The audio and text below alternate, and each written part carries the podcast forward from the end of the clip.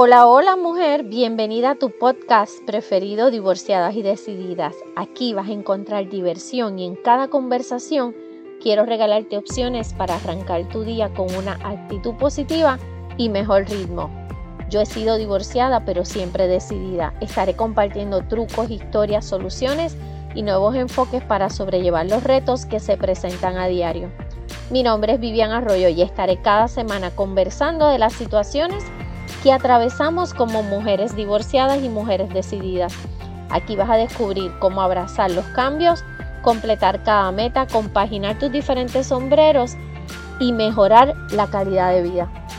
Asimismo, entender y atender altas y bajas que puedes encontrarte con tu querida socia. Y tú, que tienes hijos, descubrirás mejores maneras para ser asertiva con ellos. Asimismo, reaprender a tomar decisiones y mega necesario diseñar tu próxima relación de pareja. Hola, hola, ¿cómo estás mujer visionaria? Hoy quiero hablar contigo de un tema súper importante porque te quiero presentar a tu socia. Ven a descubrir quién es y dónde vive. Lo primero que te voy a decir es que recuerdes que todo comienza con un pensamiento porque cómo funcionamos las mujeres y los hombres funcionan igual. Tú piensas en algo, tú lo llevas a una emoción y tú reaccionas. ¿Está bien? Bien importante controlar esos pensamientos porque esos pensamientos te pueden llevar al pasado y te pueden llevar a una tristeza, ¿verdad? Porque te fuiste a recordar algo no muy agradable. ¿Qué sucede? Y te puede llevar al futuro también un pensamiento y ponerte ansiosa, te da esa ansiedad, esa, ese desespero, porque te estás adelantando a algo que todavía no ha ocurrido. Pues por eso es que te digo que aquello que conoces es lo que tú controlas y aquello que no conoces siempre te va a controlar a ti. Eso lo dijo Antonio de Melo. Pues mira, la socia la tienes que controlar tú. ¿Quién caramba es la socia? Ya mismo te voy a decir, pero la conoces muy bien y nunca se despega de ti. Mira, recuerda que el pasado no se borra, recuerda que el pasado no se edita, recuerda que el pasado no se cambia. Si tú vienes de un divorcio y de muchas experiencias previas donde has crecido como mujer, como madre, pues solo lo puedes aceptar y superar. No te arrepientas de ese pasado, no te arrepientas de todo lo que has vivido, de todo lo que has aprendido, aprendido, porque lo bailado no te lo quita nadie, nadie. Entonces, la socia es tu mente. Mucha gente le dice la loca. Yo le digo la socia porque tienes que aprender a jugar con ella. Y no simplemente eh, tildarla de loca, sino de astuta. Puedes jugar a tu contra puede jugar a tu favor, pero solamente tú lo vas a decidir. Así que como tú decides, por eso te digo que evalúes tus pensamientos. Recuerda, piensas, sientes y reaccionas. Evita crear en tu mente ideas catastróficas, ¿ok? Esto es básico con la sociedad. ¿Por qué? Es viernes, son las 10 de la noche, tu pareja no ha llegado, pues ¿qué tú estás pensando? Te has hecho 10 novelas y ninguna con un final feliz. ¿Verdad que no? Claro, que quería fama y acuéstate a dormir. Estamos claros que muchas veces pues la pareja provoca estos pensamientos, pero tú tienes la capacidad de controlarlos y evitar, evalúa ese contenido, evaluar el contenido del pensamiento. Quita lo que no tiene base, lo que no tienes prueba todavía. ¿Ok? No te paralices pensando solamente en lo malo, lo que puede salir mal. Enfócate en solucionar. Enfócate en que hay que controlar estos pensamientos. Y te voy a dar un ejemplo de un pensamiento que puedes trabajar entre muchos otros. Cuando pensamos que nunca vas a bajar de peso, nunca voy a bajar de peso. Pero simplemente para, espera un momento, para, respira.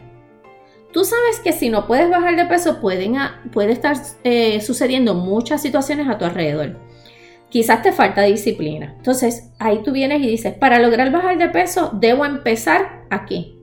Ahí evalúas, ¿ok? Quita el nunca y empieza a evaluar, a buscar soluciones. A lo mejor si consulto a una nutricionista, a lo mejor si busco más información en las redes, en las redes, pero con eh, personas que de verdad te puedan dar información valiosa. No con cualquiera, busca especialistas, estamos. Entonces evalúas. No es lo mismo decir, tengo que hacer dieta, que voy a buscar una mejor calidad de vida o un mejor estilo de vida.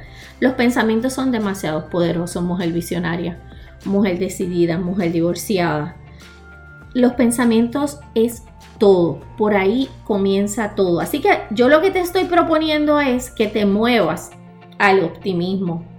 Para moverte al optimismo tienes que rodearte de gente positiva, optimista, tienes que buscar alternativas que te hagan reír, lecturas, programas, no me veas cosas eh, catastróficas, no me repitas las noticias 10 veces al día, ¿ok? El optimismo está atado a la psicología positiva y no es motivación, ¿ok?